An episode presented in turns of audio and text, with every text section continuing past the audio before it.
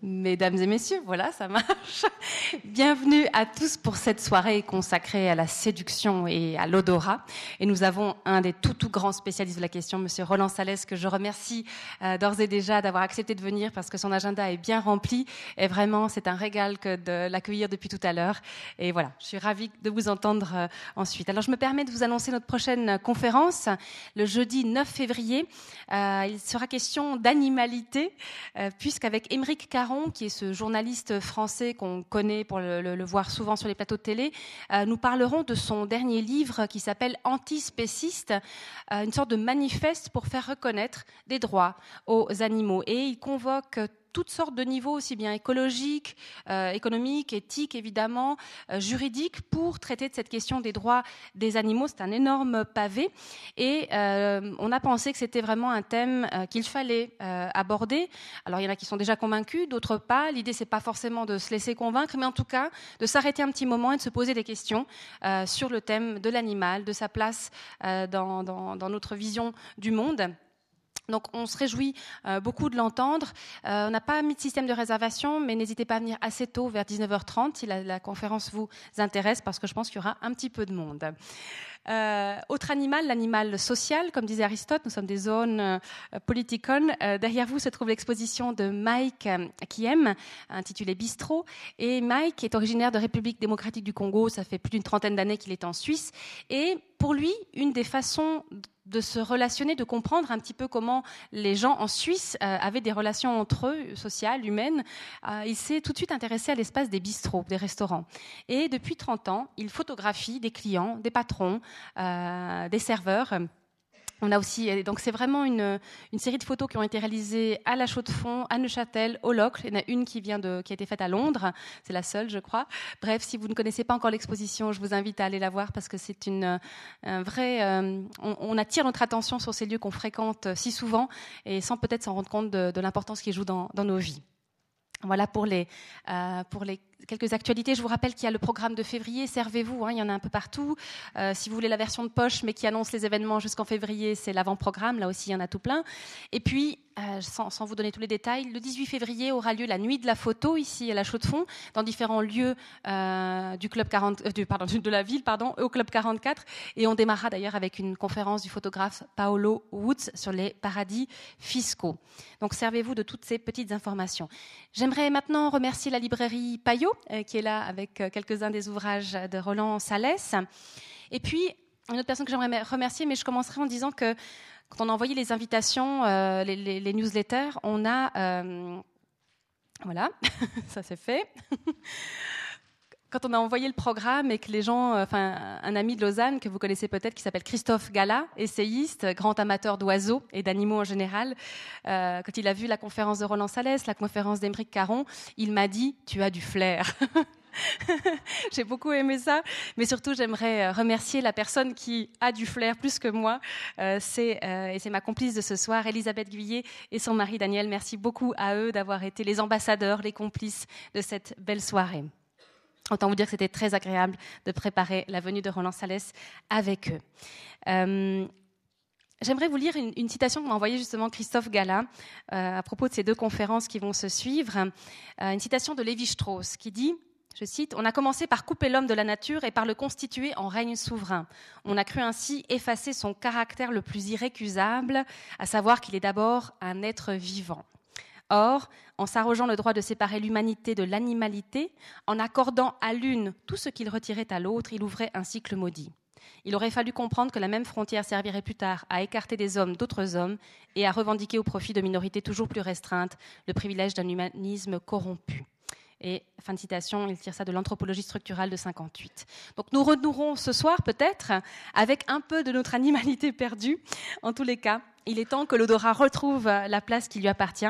Et peut-être que la toute récente inauguration du Grand Musée du Parfum à Paris en est l'un des signes avant-coureurs. Et en tout cas, Roland Salès y était euh, justement. Alors, je vais vous donner quelques points de repère sur son parcours professionnel. Alors, il est ingénieur agronome, docteur S-Sciences, chargé de mission la culture scientifique au centre INRA de Jouy-en-Josas, à l'unité de neurobiologie de l'olfaction.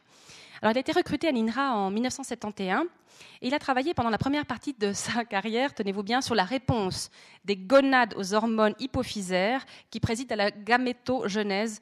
Mais promis, lui sera plus clair que moi. Au tournant des années 2000, il a créé l'unité de neurobiologie de l'olfaction qu'il a dirigée jusqu'en 2009, une formidable aventure. Et cette unité travaille sur les mécanismes de la génération du message olfactif dans la cavité nasale et sur la modulation du message olfactif par l'état physiologique de l'animal, par exemple par l'état de faim ou de satiété. Bref, les applications potentielles vont du diagnostic médical à la surveillance environnementale et on voit bien tous les enjeux qui sont liés à ce domaine en pleine expansion. L'autre euh, domaine auquel il s'est beaucoup intéressé dans le cadre de l'olfaction, c'est euh, à travers un programme s'appelle Kodo, euh, qui a travaillé sur la création de spectacles de théâtre olfactif, tant du côté des créateurs, comédiens, metteurs en scène, parfumeurs, que sur le côté technique, technique d'odorisation, et sur la réception par le public, enquête, interview. Et euh, justement, toute cette recherche permet d'ouvrir de nombreux champs au croisement des sciences, des arts et de l'industrie. Je terminerai en disant qu'il est l'auteur d'un ouvrage scientifique de référence que vous avez là justement, Odorat et goût, et d'un livre de vulgarisation, Faut-il sentir bon pour séduire? Telle est la question. Je laisse qui a qui de droit donner la bonne réponse. Merci beaucoup et bonne soirée à tous.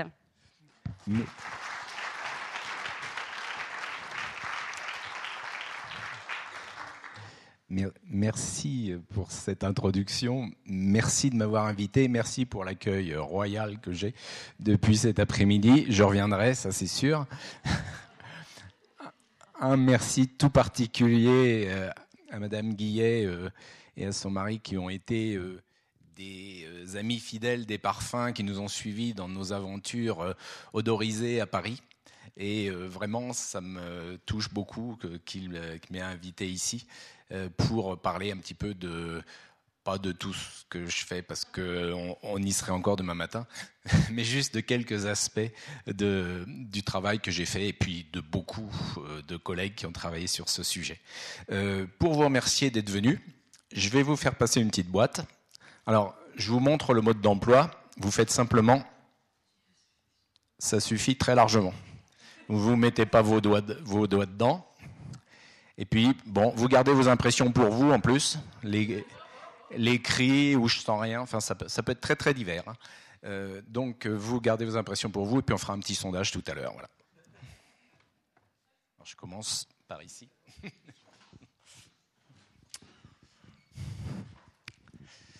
Alors effectivement, on a repris pour, euh, pour titre de, cette soirée le titre de mon livre Faut-il sentir bon euh, pour séduire? C'était un titre un petit peu aguicheur, évidemment. Hein, euh, en fait, je ne veux pas déflorer le sujet, parce que vous allez acheter mon livre après pour savoir la réponse. Mais je vais quand même vous donner quelques, quelques éléments. Euh, le premier élément, eh bien, comme introduction, je vais vous projeter euh, une minute de la bande-annonce du film Le Parfum que sans doute soit vous avez vu, soit vous avez euh, entendu parler. Donc, au XVIIIe siècle, à Paris, naît Jean-Baptiste Grenouille, qui étrangement est complètement dépourvu d'odeur corporelle, mais qui possède un flair diabolique. Donc, on montre dans ce film tout ce qui, tout ce qui peut sentir. Ce don extraordinaire va lui valoir un petit peu plus tard d'être euh, embauché euh, par le parfumeur Baldini, qui a peut-être une réputation un peu surfaite, mais qui en tout cas apprend à Grenouille les arcanes du métier de parfumeur, les techniques. Et euh, Grenouille, qu'on voit ici justement avec Baldini, va quitter Baldini pour réaliser son grand œuvre, à savoir créer le filtre d'amour universel qui va le faire aimer tout le monde. Et pour ça, il lui faut, euh, je dirais malheureusement, euh, obtenir l'huile essentielle de jeune fille. Et à l'époque, vu les méthodes de la chimie, eh bien, la seule façon de se la procurer, c'était malheureusement l'assassinat. Évidemment, si vous avez vu le film, vous savez que ça se finit très mal. Et euh, euh, vous, avez vu aussi que Grenouille, à la fin du film, s'enduit justement de ce filtre d'amour extraordinaire et il se fait dévorer par ses compères de la cour des miracles. Euh, évidemment, ça, c'est tous les fantasmes liés autour de l'odorat qui sont présentés là-dessus. Dans la vie de tous les jours, c'est plutôt ça. En gros, les odeurs, pour nous, c'est ça sent bon ou ça sent pas bon. Alors ça, c'est une vieille publicité des, années 70. Je pense que certains d'entre vous ont lu Zazie dans le métro. Le premier euh, mot de Zazie dans le métro, c'est euh, d'où qui pue donc tant. Euh, donc ça pose effectivement la question des odeurs corporelles. Alors d'où elles viennent ces odeurs corporelles? Eh bien, elles viennent essentiellement des microbes que l'on héberge sur et dans notre corps. Le microbiote, c'est-à-dire l'ensemble des bactéries euh, qu'on héberge, est très à la mode, vous en avez entendu parler.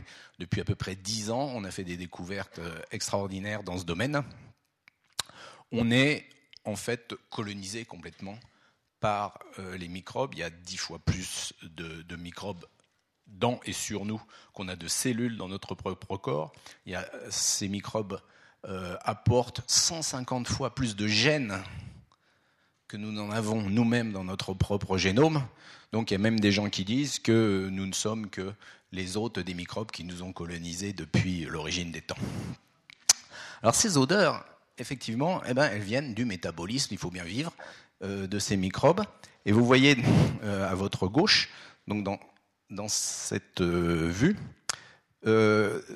plusieurs camemberts qui ont des couleurs différentes. Ça représente des grandes familles de microbes. Je ne vais pas rentrer du tout dans les détails, mais vous voyez bien que, j'espère qu'on voit, voilà, euh, que entre les cheveux, par exemple, où il y a beaucoup de microbes bleus, et puis le vagin où il y a beaucoup de microbes rouges, eh bien vraisemblablement l'odeur va être très différente. Effectivement, aux différents endroits de notre corps, eh bien, on émet des odeurs différentes. À partir de quoi ces microbes vont-ils fabriquer les odeurs eh essentiellement à partir de nos propres productions, c'est-à-dire en fait à partir du travail de nos propres gènes, donc à partir de la desquamation de la peau, à partir surtout de la sueur, et euh, à partir de la sueur qui est relativement inodore quand elle sort des glandes sudoripares et surtout des glandes axillaires, hein, euh, sous les bras ou à l'aine, eh bien, euh, dès que les microbes s'en emparent, eh bien, ils fabriquent des produits souvent malodorants. Et cette odeur corporelle que nous avons, eh bien, elle change en fonction des décidément des quatre âges euh, dans l'espèce humaine entre le bébé, l'enfant, l'adulte et le vieillard. Eh bien, le métabolisme change, le statut hormonal change, et donc nos odeurs corporelles changent. Et puis elles changent aussi euh, avec les vêtements qu'on porte. Attendez, excusez-moi, j'ai un peu de mal à maîtriser le pointeur. Voilà. Euh, suivant qu'on porte des vêtements euh, euh, coton ou, synthétiques, eh bien, les odeurs corporelles changent. Elles changent avec ce qu'on mange. Et elles changent aussi avec notre état de santé, j'y reviendrai plus tard.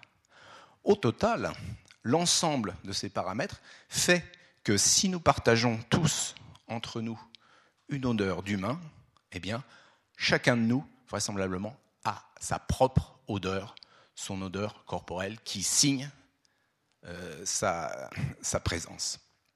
Cette odeur corporelle, comme je l'ai dit, elle change en fonction du temps, euh, en fonction de l'alimentation, mais elle possède une signature individuelle. Et pour ceux qui ont des animaux, en particulier des chiens, vous savez bien que votre chien, il vous reconnaît à l'odeur, que ce soit le matin, le soir, vous ayez mangé, pas mangé, dormi, pas dormi, que vous soyez malade ou pas.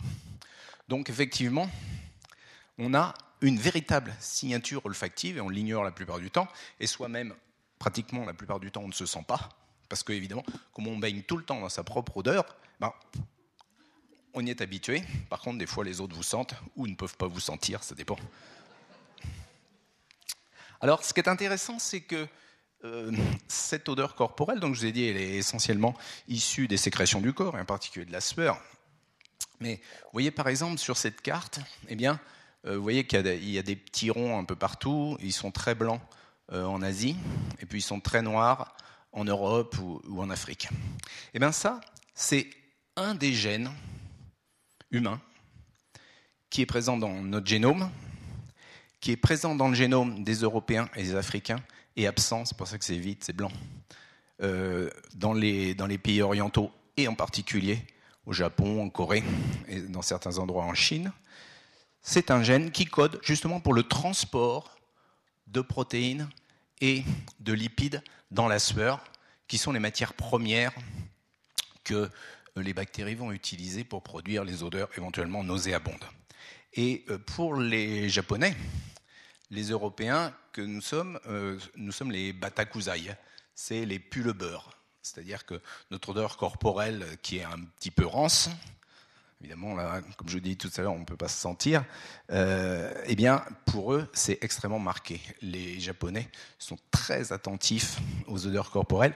C'est même un sujet euh, d'exemption du service militaire que d'avoir euh, une odeur corporelle au Japon.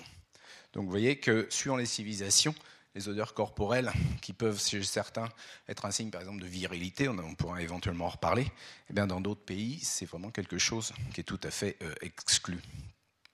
Alors, ce qui est assez rigolo, c'est que parmi les produits, alors il y a presque 2000 produits volatiles odorants différents qui ont été identifiés dans le bouquet humain. Donc vous voyez, on, a de quoi faire des variations. Parmi ces produits volatiles, il y a celui-là, je ne vous demande pas de, retenir le nom, qui est un des produits dominants, qui ne sent pas très bon. Hein. Euh, ça sent un peu la chèvre, euh, un peu le... Qu'est-ce que je dirais Oui, le bouillon de viande quand même un peu. Et justement, ce même produit, il est utilisé dans l'industrie agroalimentaire pour renforcer le goût de viande des bouillons. Vous voyez que ça, sert à quelque chose d'avoir une odeur euh, corporelle. Un autre produit aussi qu'on aime bien quand on mange des fromages, qu'on apprécie moins dans les vieilles godasses, eh bien, euh, c'est l'acide isovalérique euh, qui euh, signe beaucoup d'odeurs de, fromage, mais aussi qui attire les moustiques en plus. Donc, j'ai des collègues qui ont fait une manip très, très sérieuse. Hein. C'est-à-dire qu'ils ont pris les vieilles chaussettes portées par des humains puis ils ont comparé euh, l'attraction des moustiques par ces vieilles chaussettes et par des chaussettes toutes neuves, toutes propres. Eh bien, les moustiques se précipitent vers les, vers les chaussettes ayant déjà été euh, bien portées. Donc, vous voyez, bon, c'est très très variable. Hein. Tout le monde a fait cette expérience. L'attraction des moustiques suivant les individus, c'est complètement variable. Mais sachez que les moustiques vous repèrent non pas à leur nez, parce que chez les insectes, il n'y a pas de nez, mais à leurs antennes, parce que c'est ça leur organe olfactif. Alors, évidemment, vu le titre de mon, de mon exposé, euh, je ne pouvais pas éviter le sujet de odorat et sexualité. Alors, je, vais vous parler euh, essentiellement d'animaux, parce que moi je suis à l'INRA. Donc, quand un mâle euh, explore la région anogénitale d'une femelle, mais en fait, il collecte un tas d'informations. C'est pour ça que je dis que les odeurs corporelles racontent beaucoup de choses sur nous. Il lui dit bien sûr euh, que c'est une femelle, mais il lui dit aussi éventuellement euh, si elle est en état reproducteur. Il lui dit aussi, ça dit aussi si elle est euh, en bonne santé.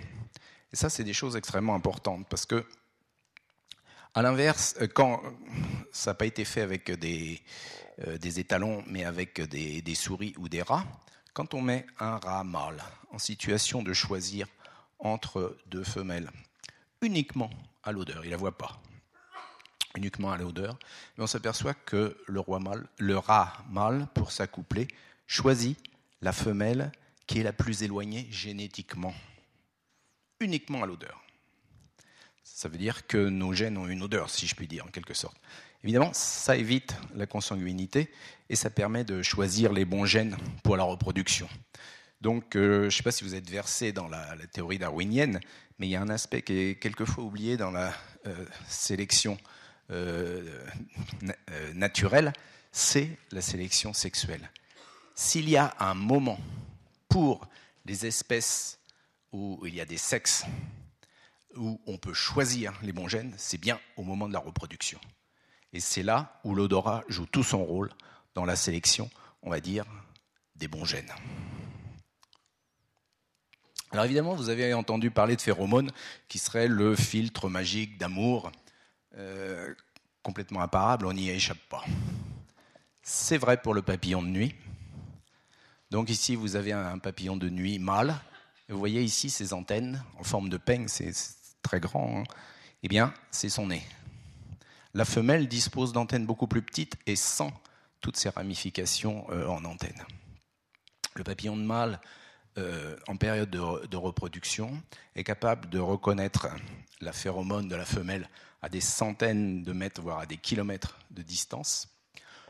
Et à partir du moment où il a senti euh, la phéromone, il ne fait plus qu'une seule chose, il va voler vers la femelle pour aller s'accoupler. Il boit plus, il mange plus, il prend pas de selfie en route. C'est direct. Il y a évidemment euh, dans l'espèce humaine, même si c'est certains papillonnent, il n'y a évidemment pas euh, de comportement équivalent. Donc ce que je viens de vous donner là, c'est la définition d'une phéromone. Il n'y a pas de produit équivalent dans l'espèce humaine. Il y en a pour d'autres mammifères, chez les ongulés notamment, euh, les cervidés. Vous voyez ici un tapir qui montre cette attitude qu'on appelle de flémen, donc de reniflage en quelque sorte. Ça existe aussi chez les chevaux, chez les cerfs. En fait, ce faisant, c'est un mâle, il est en train de humer, euh, je vais dire, je vais pas parler de phéromones, je vais dire l'odeur de la femelle, mais non pas avec son système olfactif principal qui est dans le nez tout en haut, je vous en parlerai tout à l'heure, mais avec un système qu'on appelle système voméronasal ou organe de Jacobson. Cet organe se trouve, vous voyez ici dans la tête d'un cerf, à la différence du système olfactif principal qui se trouve dans le haut de la cavité nasale ici, eh bien cet organe il est le long de la cloison nasale, il y en a un de chaque côté dans chaque cavité nasale, allongé comme ça tout du long. Et vous voyez ici en coupe, il est un petit peu creux, mais l'air ne passe pas au travers. Donc pour pouvoir l'alimenter, eh bien l'animal retrousse ses babines en quelque sorte pour faire rentrer les produits euh, odorant dans euh, son euh, système voméonasal, vous voyez la petite lumière blanche ici, et ça, ça lui permet, premièrement, de détecter la femelle, et deuxièmement, éventuellement, de déclencher une parade nuptiale et éventuellement un accouplement. Alors même s'il n'y a pas de phéromones dans l'espèce humaine, il y a des phéromones partis. Alors je ne sais pas si c'est arrivé jusqu'à la chaux de fond. Euh, moi, je l'ai appris par des journalistes hein, que ça existait. On dit les phéromones partis, vous avez une explication euh, Non, je connais même pas. Donc ils m'ont expliqué. Alors le départ, c'est presque comme une manip de laboratoire. Vous demandez aux, futurs participants de porter pendant euh, trois nuits de suite un même t-shirt qu'ils mettent dans un sac plastique au frigo en attendant la nuit suivante. Et puis le samedi soir, eh bien, ils viennent avec ce, sac avec ce t-shirt dans un sac plastique. Et puis là, il y a une table pour les hommes, une table pour les femmes. Et celles et ceux qui sont à la recherche de l'âme sœur eh viennent euh, prendre euh, les sacs, les renifler. Et quand ils ont trouvé l'odeur qui leur plaît, ils montent sur les strates comme je suis là et ils brandissent le numéro en espérant que l'auteur de l'odeur va être pas trop timide pour venir les rejoindre. Alors dans cette nouvelle forme de balle populaire, il y a quand même un, fond de vérité. Parce qu'on sait bien que euh, pour aimer les gens, il faut pouvoir les sentir. Et donc, euh, c'est Françoise Dolto qui disait, il y a déjà assez longtemps aux jeunes mariés, euh, avant de vous marier, assurez-vous que vos odeurs soient compatibles. Donc effectivement, il y a un moment, quand on ne peut plus se sentir, c'est le divorce, hein, vous savez bien. Alors, ces soirées, bon, c'est une nouvelle forme de balle populaire, si vous voulez. Hein. Euh, c'est pas complètement idiot parce que finalement, c'est un moyen comme une autre de briser la glace. Bon, c'est aussi un moyen de vendre des produits dérivés. Euh, parce que si vous, tapez phéromone sur Internet, là, je vous garantis que vous allez vider votre porte-monnaie et acheter un, tas de produits qui, à mon avis, sont pas efficaces. Euh, ça marche bien en agriculture. Les pièges à phéromones, alors là, je vous ai expliqué pour le papillon de nuit, ça, ça marche. Chez les insectes, la communication chimique, c'est vraiment complètement le centre de, leurs moyens de communication. Et quand on met dans ces pièges des phéromones, eh bien, on arrive effectivement à piéger euh, les parasites de nos cultures.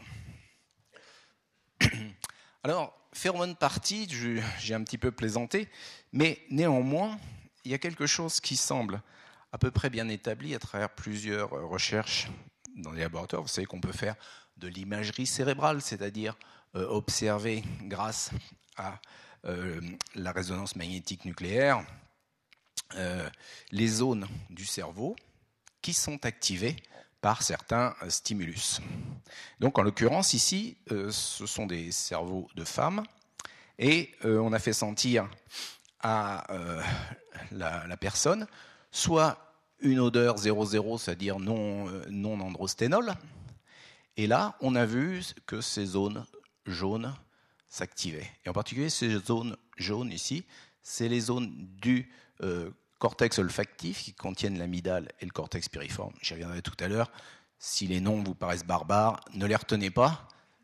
Sachez simplement que, vous voyez, on voit une activation là par ces odeurs de tous les jours. Ça peut être une odeur de fleurs, une odeur alimentaire. Par contre, dans le cas de l'androsténol, qu'est-ce que c'est que l'androsténol L'androsténol, c'est un dérivé des stéroïdes sexuels mâles. Eh bien, chez les femmes, on voit par rapport aux odeurs quelconques, une activation d'une zone qui est particulièrement intéressante et qui est l'hypothalamus, parce que l'hypothalamus, c'est dans le cerveau, c'est au centre du cerveau. Ce n'est pas une zone du cortex, c'est vraiment au centre. Et c'est une zone qui pilote justement les fonctions de reproduction et en particulier euh, la sécrétion des hormones de la reproduction qui sont juste en dessous avec l'hypophyse. Alors là encore, bien sûr, traitement apparemment spécifique des odeurs sexuelles, mais pas forcément de comportement à 100% euh, de euh, copulation juste après avoir senti ces odeurs. L'homme, encore une fois, n'est pas un papillon de nuit. Et donc, pour passer au comportement, il y a tout un tas de filtres. On a un cerveau suffisamment gros et développé pour ça, pour euh, ne pas se précipiter sur le partenaire sans réfléchir. Et alors, euh, finalement, vous allez me dire, puisque été invité, je me suis dit, tiens, je vais apporter des recettes. Alors, bon, il faut les prendre. Euh, en, tant, que scientifique, je les prends avec beaucoup de précautions. Là, on, est en soirée entre amis, donc euh, je vais quand même vous raconter l'histoire du magnolia. Donc, c'est les collègues allemands hein, de, l'équipe de Hans Hatt en Allemagne qui, ont fait ce travail. Euh, dans euh, le magnolia, dans chèvrefeuille, il y a un produit qu'on appelle l'édione. En l'édione, on le retrouve hein, dans ces parfums-là. C'est des parfums hein, qui, sont, bien connus.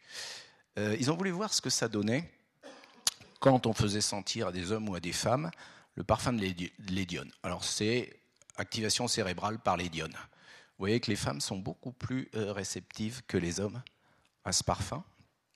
Et quand ils ont regardé les zones du cerveau qui étaient euh, activées euh, par les diones chez les femmes. On voit encore une fois deux zones dont je vous ai déjà parlé. L'hippocampe, d'une part, qui est liée à la mémoire, hein, je vais y revenir tout à l'heure, et puis l'hypothalamus, à nouveau, des zones liées à l'activité euh, reproductrice. Encore une fois, ça ne veut pas dire que quand on sent au sauvage de, Dior, on va se précipiter sur le partenaire, ce n'est pas du tout ça. Mais néanmoins, vous voyez que là, il y a un traitement particulier de ce produit dans le, dans le cerveau. Suite des recettes. Alors ça, c'est un, ami qui a fait toute sa carrière chez Simraz, qui m'a donné ces, informations. Ils ont fait une enquête pour savoir quel euh, parfum augmentait la masculinité ou la féminité perçue par le partenaire. Donc masculinité perçue par les femmes, féminité perçue par les hommes. Dans le cas des hommes, vous voyez que euh, certains de ces, parfums, jasmin, bois de cèdre, alors c'est dans l'ordre d'importance. Euh, le jasmin est plus efficace, si on veut, que le bois de cèdre, encore plus important que le muguet ou, que la menthe.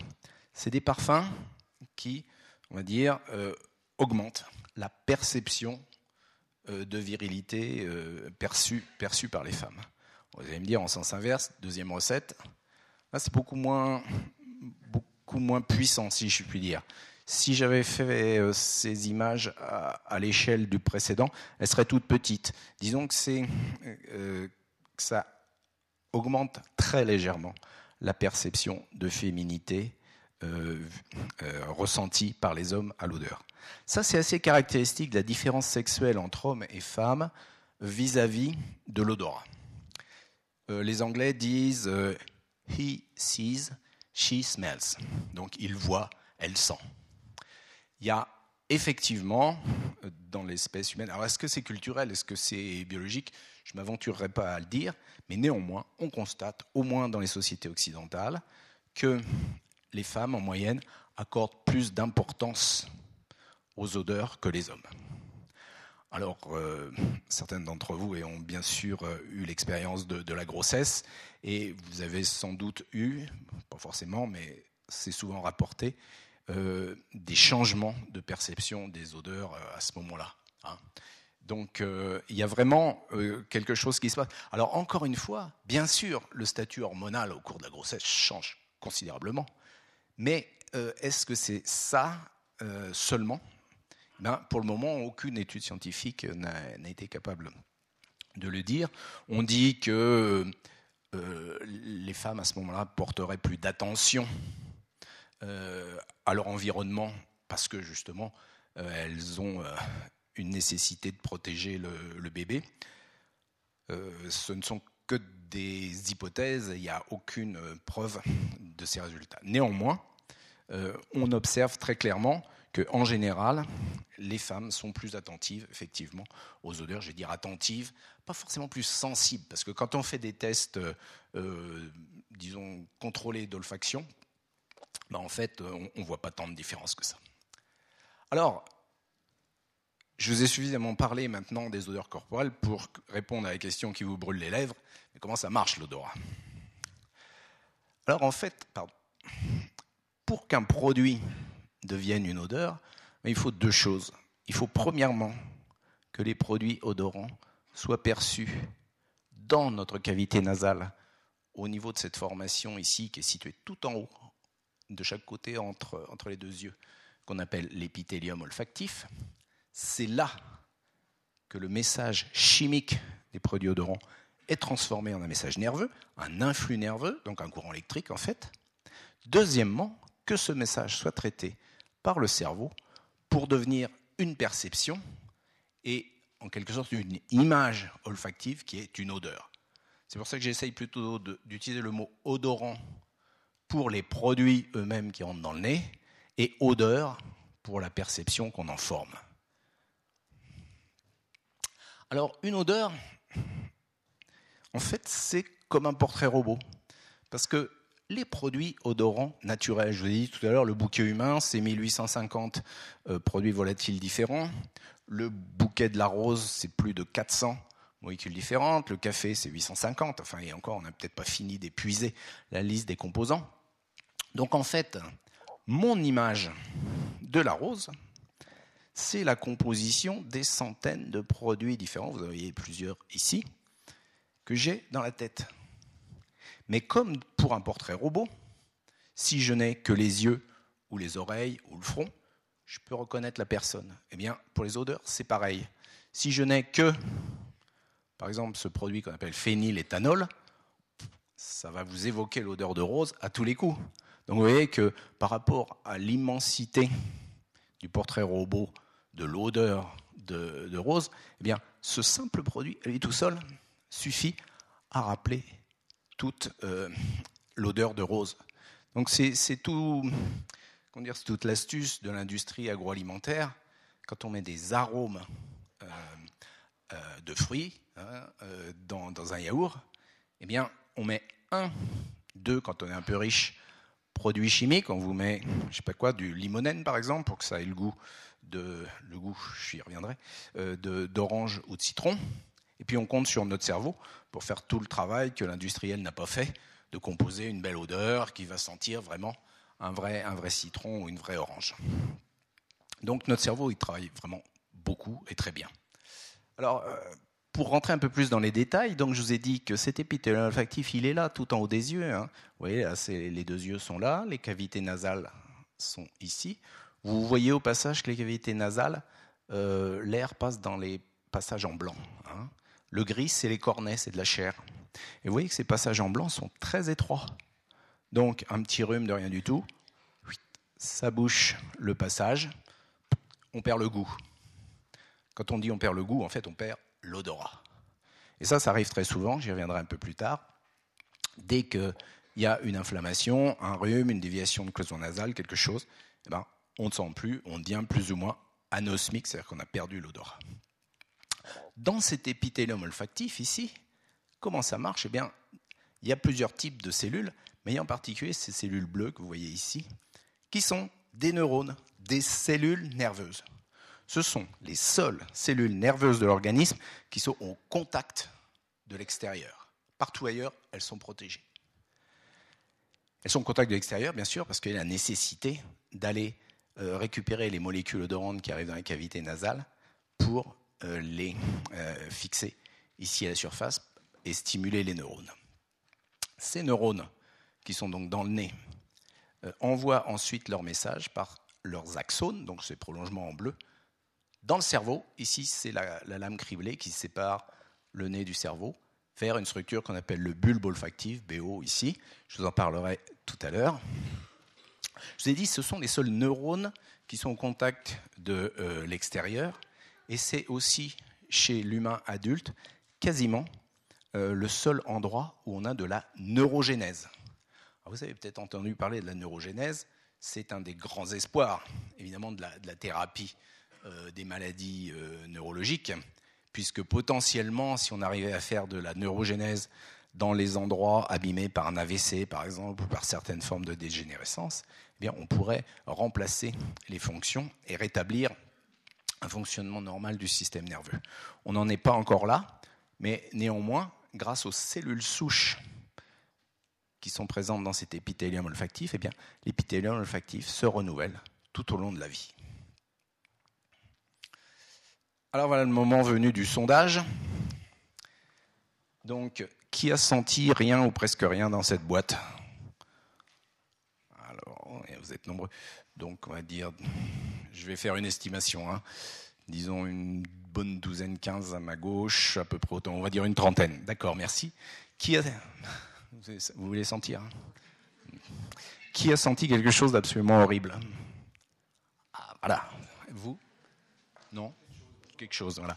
Alors, très Alors, là, je, compte parce que ça vaut le coup. 3, 4, 5, 6, 7, 8, 9, 10. D'accord. Et qui a senti ouais, un petit peu quelque chose, mais enfin bon, c'est pas, ouais, c'est pas méchant, quoi. Voilà, donc, merci. Donc, peut-être euh, une bonne vingtaine. Ok, merci. Alors, ceux qui ont senti quelque chose d'horrible, eh ben, ils ont dans leur nez le récepteur olfactif de ce produit qui s'appelle androsténone. je vais vous expliquer ce que c'est après. Mais ce qui est particulièrement intéressant, c'est de montrer justement très pratiquement la notion de récepteur olfactif. C'est-à-dire que dans notre nez, on a des molécules qu'on fabrique nous-mêmes, hein, puisque c'est des protéines qui sont fabriquées à partir de nos gènes. On a des molécules qu'on fabrique nous-mêmes, les récepteurs olfactifs, qui sont capables ou pas de sentir ce produit. Si on n'a pas le récepteur dans le nez, c'est vraisemblablement qu'on ne l'a pas non plus dans notre génome. Et à ce moment-là, on est anosmique, mais à ce produit seulement. Tous les autres, on va les sentir, mais celui-ci, on ne va pas le sentir. Et ça, ça a été la grande découverte de 1991 par euh, ces deux Américains, donc euh, Linda Buck et Richard Axel, qui ont eu quand même le prix Nobel en 2004 pour, euh, pour cette découverte. C'est-à-dire qu'en en fait, notre odorat est supporté par le fonctionnement de molécules biologiques, les récepteurs olfactifs qu'on a dans notre nez et qui reçoivent les odeurs. Alors un récepteur, ça reçoit ou ça reçoit pas. Alors je vais quitter le micro juste un instant. Je vais essayer de parler fort. Si j'ai une molécule comme celle-ci qui est adaptée à la forme du récepteur ici, ça rentre, le récepteur va stimuler le neurone et le neurone va envoyer un influx nerveux vers le cerveau.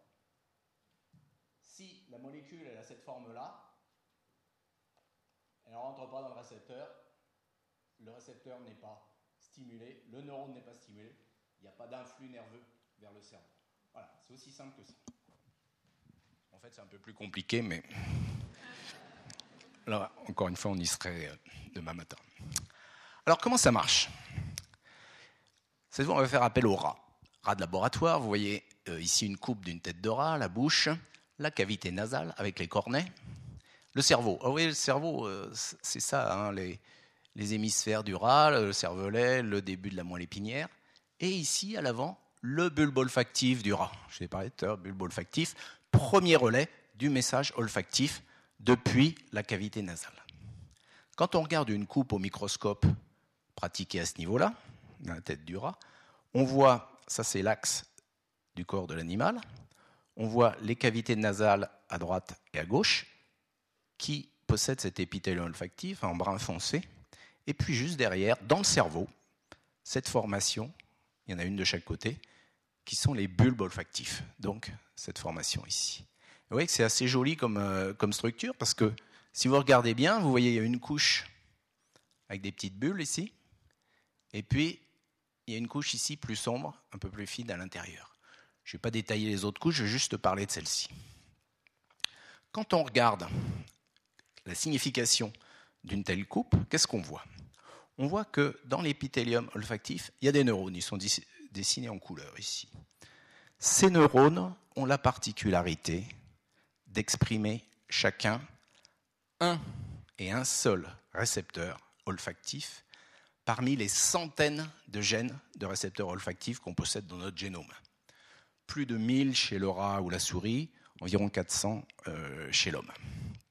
Donc par exemple, les neurones rouges vont exprimer tous le même récepteur, je vais l'appeler rouge par commodité, et vous voyez qu'ils envoient leur prolongement, leurs axones rouges, vers un, un seul, une de ces bulles que vous avez vues ici, qu'on appelle glomérule. C'est-à-dire qu'en fait, dans l'épithélium olfactif, il y a peut-être environ 10 000 neurones qui expriment le même récepteur, donc qui vont capter les mêmes produits odorants. Et tous ces neurones vont envoyer en même temps leur message vers un et un seul glomérule. C'est-à-dire que vous voyez que le message est euh, sommé au niveau du glomérule et devient extrêmement important. C'est une excellente méthode pour augmenter le rapport signal sur bruit de l'odorat. Et c'est pour ça que l'odorat est un sens aussi sensible. J'y reviendrai aussi pour l'homme tout à l'heure. C'est pour ça que l'odorat est un sens aussi sensible. C'est parce qu'ici, il y a des milliers, voire des dizaines de milliers de capteurs qui sont capables en même temps de capturer les mêmes molécules odorantes et d'envoyer en même temps leur signal aux glomérules. Donc en fait, si on était capable de lire l'activation des glomérules quand on sent quelque chose, eh bien, on pourrait identifier le produit chimique qu'on a senti. C'est-à-dire qu'en fait, la carte d'activation des glomérules dessine la carte d'identité chimique des produits qu'on renifle. Eh bien, on peut le faire chez le rat. C'est-à-dire que vous voyez que le bulbe olfactif est très près du crâne ici.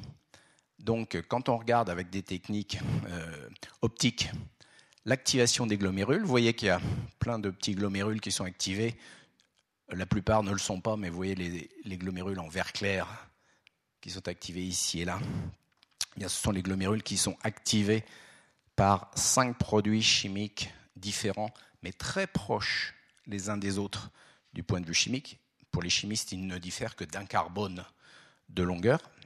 Eh vous voyez que entre deux produits, par exemple ces deux-là, eh bien, il y a sûrement des glomérules qui sont activés un peu de la même façon, mais il y en a d'autres qui diffèrent complètement. Ici, ils sont éteints, par exemple.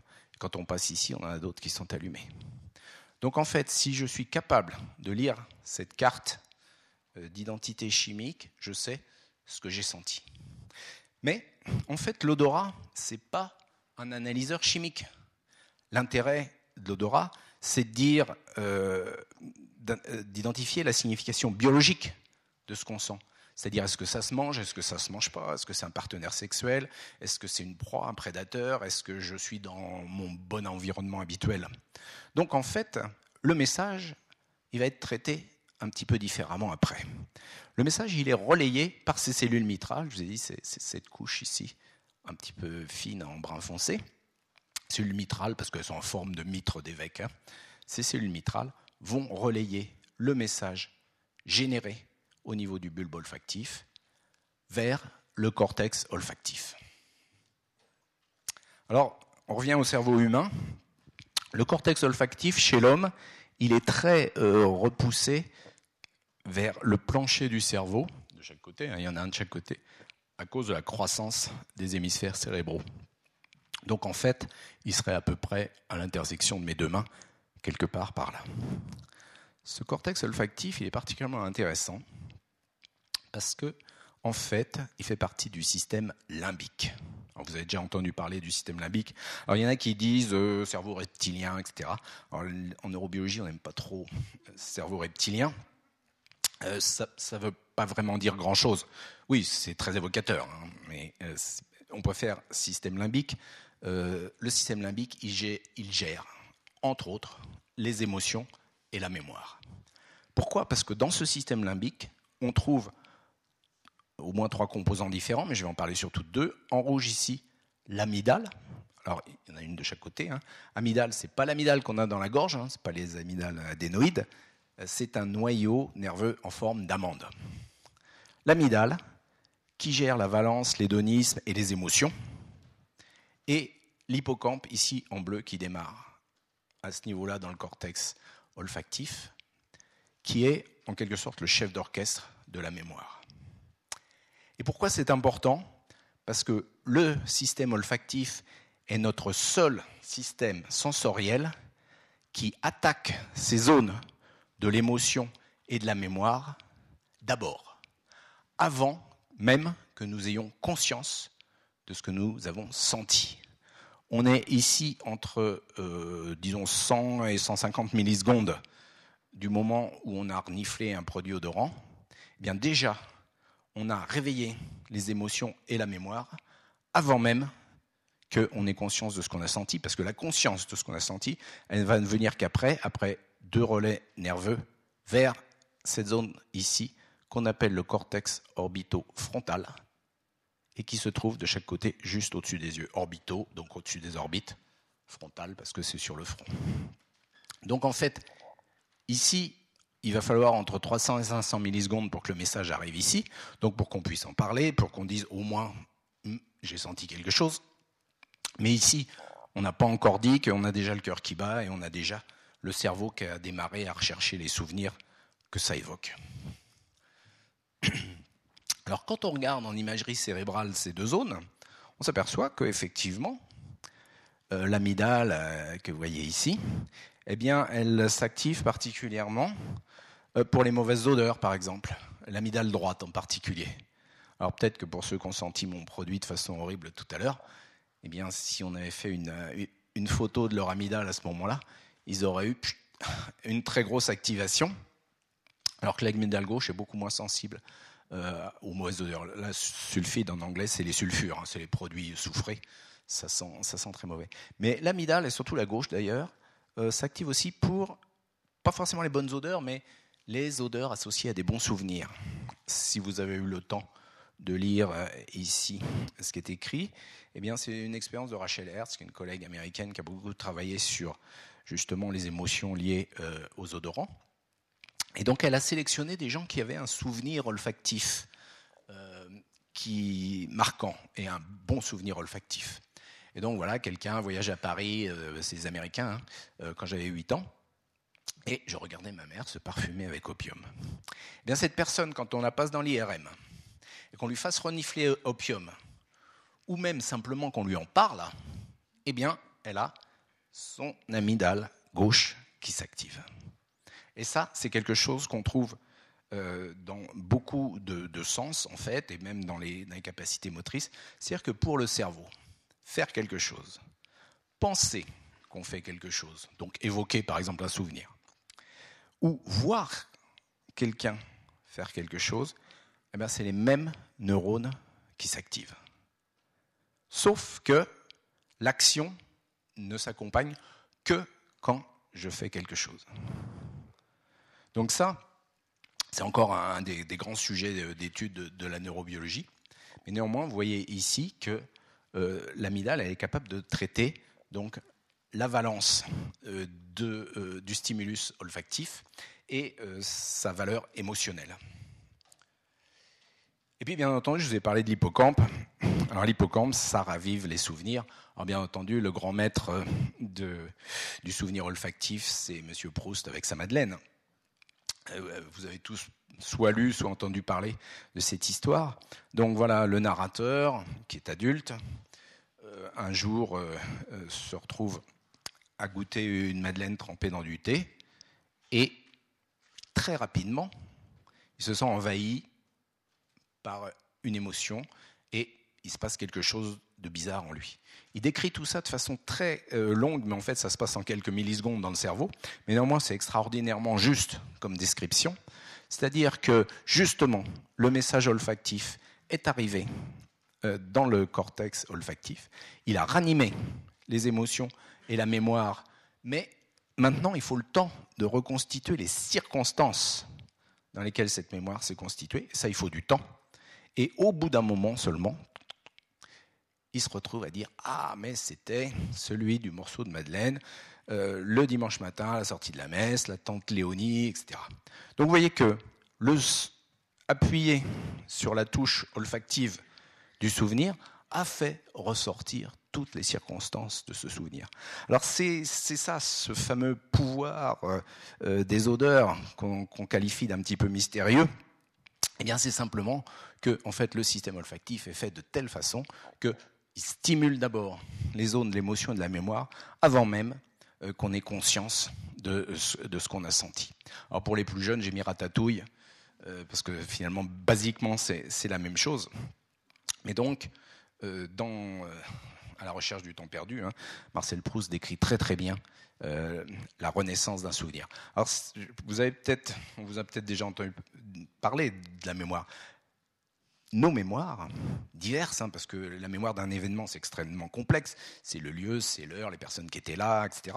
Eh bien, c'est engrangé dans des circuits neuronaux qui ont été activés au moment de l'acquisition, qui ont été consolidés en grande partie d'ailleurs la nuit qui a suivi euh, l'événement.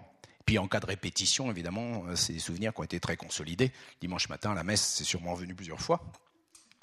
Et donc, euh, à ce moment-là, ces souvenirs, même si on les a pas ranimés depuis longtemps, il suffit d'appuyer sur une. Ça aurait pu être le son des cloches, hein, ça aurait pu être, ça aurait pu être, je sais pas quoi, le fauteuil de la tante Léonie. Là, c'est l'odeur qui a révélé et réveillé le souvenir enfoui. Parce que la mémoire euh, olfactive, eh bien, elle commence dès le ventre de notre mère et elle dure toute la vie. Dans le ventre de sa mère, le fœtus, on va dire quasiment dès la moitié de la grossesse et peut-être avant, sent l'odeur de sa mère, sent éventuellement les odeurs alimentaires, éventuellement son parfum, éventuellement de l'environnement. Donc en fait, quand on est, on est loin de naître vierge et innocent comme on l'a longtemps pensé, on a déjà un sacré paquet de souvenirs derrière nous, sauf qu'il nous manque une chose, c'est la parole pour en parler. Et il n'y a personne qui va nous raconter ça. Parce que personne n'était à notre place. Éventuellement, si on est jumeaux, on peut éventuellement essayer de retrouver. Et voilà une expérience dont on vous a peut-être déjà parlé. Des collègues euh, ont pris des tout nouveaux-nés, hein, soit une heure, soit deux à quatre jours après la naissance, et puis ils ont lavé un des seins de la mère et laissé l'autre intact. Ils ont placé le bébé entre les deux seins. Et vous voyez que le bébé se tourne préférentiellement envers, vers le sein qui n'est pas lavé, celui qui a gardé l'odeur de la mère. Et l'odeur de sa mère, on s'en rappelle toute sa vie. D'ailleurs, la mère se rappelle aussi de l'odeur de ses enfants toute sa vie. Alors je vous dis qu'à la fin, donc après euh, ce passage euh, dans les zones de traitement limbique du message, ça arrive au cortex orbitofrontal, Là, on va pouvoir parler de ce qu'on a fait. Voici M. Alberto Morias, meilleur parfumeur 2013. Si je regarde son cortex orbitofrontal, eh je vais m'apercevoir qu'il fonctionne particulièrement bien. C'est ce qu'ont fait des collègues où ils ont regardé par IRM euh, le cerveau de différents parfumeurs euh, en fonction de l'âge. Vous voyez, 20, 30, 30 ans, 50 ans, 60 ans. Et alors que dans la population de référence non parfumeurs, vous voyez que l'épaisseur du cortex orbitofrontal diminue avec l'âge, donc ce cortex orbitofrontal qui est ici, chez les parfumeurs, au contraire, il épaissit, même dans le grand âge. C'est quelque chose qu'on observe pour tous les gens qui ont une pratique assidue. Ça peut être pour les musiciens, pour les jongleurs, pour euh, les sportifs.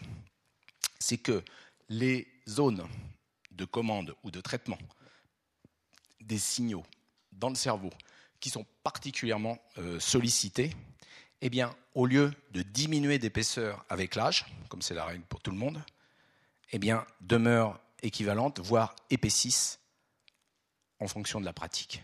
Mais cette pratique, elle est très astreignante. Un parfumeur, il travaille comme un musicien. Plusieurs heures de gamme par jour à entretenir sa bibliothèque olfactive, donc à mettre des mots dessus ou à mettre des images. Ils ont chacun leur, leur image dans la tête. Mais néanmoins, en faisant cela, ils ont en particulier une activation importante de ce cortex orbitofrontal. Et l'activation de ce cortex orbitofrontal correspond aussi à l'imagination des odeurs. C'est-à-dire qu'ils sont capables, comme un musicien imagine sa musique sans même l'écrire sur la partition, sans même la jouer, eh bien, ils sont capables d'imaginer l'odeur sans même euh, fabriquer la composition correspondante. Alors, maintenant, venons-en à, à, vous et moi, donc les, les, gens, les gens de tous les jours. Je tiens personnellement, et je ne suis pas le seul, à dire que si l'être humain a une expérience olfactive, eh bien, c'est parce qu'on le doit essentiellement au fait qu'on mange. Parce que je vais parler de la voie orthonasale, c'est-à-dire quand on respire quelque chose par les narines. Mais en fait, celle qui fonctionne beaucoup sans qu'on y pense, c'est la voie rétronasale ici en rouge. C'est-à-dire la voie qui passe depuis la bouche quand on mange, par l'arrière-gorge et qui remonte dans le nez. Eh bien là, grâce au simple fait de manger tous les jours, on enregistre mais une bibliothèque, une odorothèque extraordinaire de produits sans mettre de nom dessus autre que euh, le nom du mets qu'on a mangé. Et bien entendu, chacun des mets qu'on a mangés euh, envoie des centaines de produits odorants dans l'air. Et bien, sans y mettre d'autres noms, on se forme ici une fantastique bibliothèque d'odorants. Et c'est vrai que quand on rentre quelque part où ça sent la cuisine, on est capable de dire euh, si c'est de la viande ou des légumes en général. Hein eh ben, en fait, on a cette expérience et on n'en fait rien. Donc c'est un petit peu dommage. Et euh, c'est là-dessus qu'on peut compter, en particulier pour l'éducation olfactive des enfants, parce que les enfants, ils ont, euh, veux dire, ils aiment bien manger, et donc ils sont très faciles à attirer par le nez, si je puis dire, ou, par la bouche, en fonction de ce qu'on leur donne. Et alors, moi, ce que je trouve le plus extraordinaire, je vous invite euh, à un moment à refaire avec moi le cheminement que j'ai fait. Je me suis dit, mais il y a des produits qui sont extraordinairement euh, addictifs comme le chocolat. Qui aurait parié en sentant ou en goûtant une cabosse qu'on pouvait en tirer un tel produit? Eh bien, en fait, qu'est-ce qu'on fait? On part d'un produit cru, vert, euh, pas très riche en matière odorante on fait au moins deux étapes, sinon plus. Hein. Euh, une première étape de fermentation, c'est-à-dire que les macromolécules, essentiellement les protéines, les sucres et certains lipides, qui sont contenus dans les fèves de cabosse, eh bien, on va les couper en petits morceaux. Ça n'a pas encore d'odeur, ça. Mais ça va être des précurseurs des arômes. Ensuite, ces fèves, on va les griller, on va les torréfier. Et là, c'est la base de notre euh, cuisine depuis que le feu a été inventé, peut-être 400 euh, 000 ans, eh bien, en fait, chauffer les aliments a plusieurs avantages. Ça les rend plus faciles à manger, ça les conserve, mais aussi ça génère un tas d'arômes parce que ces produits, en particulier sucres et protéines, qui sont relativement inertes et sans odeur dans le produit de départ, vont donner, à travers la réaction de Maillard, monsieur, voici Monsieur Maillard, à travers la réaction de Maillard, des produits odorants, aromatiques, qui sont dégagés par la cuisson. Quand vous mangez un steak tartare, vous êtes obligé de mettre un tas euh, d'aromates, d'épices pour que ça ait du goût. Mais si vous faites cuire ce même beefsteak, eh ben, les arômes, il va les dégager de lui-même à partir des produits qu'il contient. Donc en fait, euh, la torréfaction, elle génère ces produits et ensuite, différents traitements, dont euh, quelque chose de génial inventé par M. Lint, hein. euh, c'est le, conchage. On chauffe pendant 1 à 3 jours à 80 degrés, ça affine l'arôme, ça donne la consistance, et c'est ce qui donne la touche finale du chocolat. Moyennant quoi, on a un marché mondial de plus de 70 milliards d'euros qui tourne autour d'un produit apparemment euh, insipide, pour en faire un produit addictif. Et tout ça, simplement parce que c'est bon. Parce que dans notre bouche et dans notre nez, on a trouvé que c'était bon. C'est vous dire si l'odorat, c'est pas quelque chose à négliger. Alors, je vous ai dit, euh, je reviendrai sur l'homme, parce que l'homme a mauvaise réputation en matière d'odorat. C'est vrai que si on compare les chiffres, euh, les surfaces, etc., euh, nous, 5 cm de muqueuse olfactive, la même surface que chez le rat ou la souris, mais qui est bien plus petite, beaucoup moins que chez les chiens à grand nez, 200 cm. là, les chiffres ne sont pas tout à fait à jour, mais disons 400 gènes chez l'homme, un peu plus de 1000 chez rongeur, 800 chez le chien, gènes de récepteurs olfactifs. Euh, donc on pourrait penser qu'on n'est pas, pas très bon en olfaction. Pourtant, on sent des trucs que les chiens ne sentent pas. Euh, le trichloroanisole, par exemple, je ne sais pas s'il y a des énologues dans la salle. Trichloroanisole, c'est euh, l'odeur de bouchon. Ça vous gâche la vie quand vous dégustez un vin. Ben, le chien, il ne le sent pas. Et nous, on le sent à des concentrations très très basses. La bêta-ionone, c'est pareil, pour le chien, c'est peut-être pas très intéressant de sentir la violette, mais nous, on la sent à des concentrations extraordinairement basses. Donc on n'a pas un si mauvais odorat que ça, sauf qu'on l'utilise à autre chose que le chien. Hein, on n'est pas euh, des pisteurs à quatre pattes à renifler les pistes. Pourtant, c'est ce qu'on fait, c'est la manip qu'ont fait des collègues euh, israélo-américains. Donc ils ont fait la manip classique, hein. on traîne un cadavre de faisan à travers une prairie, puis on regarde en rouge le trajet d'un chien autour. Habituel, le chien, il n'y a pas besoin de lui apprendre. Et puis, ils ont fait presque la même chose, traîner une traînée à travers une prairie, mais cette fois, bon, pour les mettre à quatre pattes, ils ont pris des étudiants, plus jeunes, plus souples. Ils leur ont bouché euh, tout sauf le nez. Ils ont mis des gants, etc. Et puis, prière de trouver la piste. Pour les motiver, on a fait une trace de chocolat. Ça motive beaucoup plus qu'un euh, vieux faisan. Et vous voyez la trace de l'humain. C'est pas mal, hein? Vous voyez qu'il a très bien suivi la trace. Et s'il s'entraîne un petit peu, alors là, il va même presque courir à quatre pattes euh, le long de la trace. Donc en fait, euh, notre gros défaut, c'est d'avoir le nez à 1m50 du sol, parce que évidemment, toutes les traces intéressantes, elles sont par terre. Alors je vais parler des, différences de sensibilité. On l'a vu avec ce produit euh, androsténone ici, donc il y a des gens qui sentent, il y a des gens qui ne sentent pas. Il y a aussi des très grosses différences de sensibilité individuelle pour un même produit. Ici, vous voyez euh, une courbe de détection euh, d'un produit à des concentrations vous voyez, qui varient de 1 à 100 000. Et là, le pourcentage d'une population donnée qui sent ce produit. Vous voyez qu'à la concentration 10, il y a quoi Peut-être 30% de la population qui sent quelque chose. Qui sent quelque chose, qui peut dire Ah, je sens quelque chose et il faut atteindre des concentrations euh, au moins 10 000 pour que 100%, de la population ait senti quelque chose. C'est encore plus difficile pour la reconnaissance d'un produit. Vous avez tous fait l'expérience, on vous met quelque chose sous le nez, et dit Ah oui, bon sang, ça me dit quelque chose, j'ai déjà senti quelque part. Et puis, on ne trouve pas. Et puis, si on vous dit Oui, tu ne te rappelles pas euh, euh, les champs de lavande autour du Mont Ventoux? Ah oui, bien sûr, c'était de la lavande. Et bien là, c'est exactement la même chose. vous voyez qu'il faut en moyenne 100 fois plus, voire 1000 fois plus d'un produit pour le reconnaître que pour simplement le détecter. Donc en fait, ça, ça résulte surtout de notre très mauvaise éducation olfactive. Euh, un parfumeur, il aurait quasiment une superposition des, deux courbes. Alors il y a des anosmies. Euh, la plus grande cause d'anosmie, elle n'est pas sur cette diapo, euh, c'est le simple rhume qui tourne mal, c'est les attaques virales sur cette muqueuse olfactive dans le nez dont je vous ai dit qu'il euh, se renouvelait en permanence, mais en cas d'attaque un petit peu trop méchante, euh, virale ou bactérienne, eh bien, cet épithélium peut ne pas se régénérer. Et dans ce cas-là, on perd euh, définitivement. on dit souvent j'ai perdu le goût, mais en fait, on a perdu l'odorat. il y a aussi des traumas crâniens. Alors ici, vous voyez un crâne normal. Les deux bulbes olfactifs sont bien visibles ici. Et ici, vous voyez le crâne de quelqu'un qui est tombé sur l'arrière de la tête. Quand on tombe sur l'arrière de la tête, le cerveau revient sur l'avant et les zones cérébrales qui se trouvent à cet endroit-là, au niveau des bulbes olfactifs et du cortex orbitofrontal, peuvent être fortement endommagées. Et dans ce cas-là, on ne sent plus rien, on devient anosmique. Quelquefois, c'est réversible.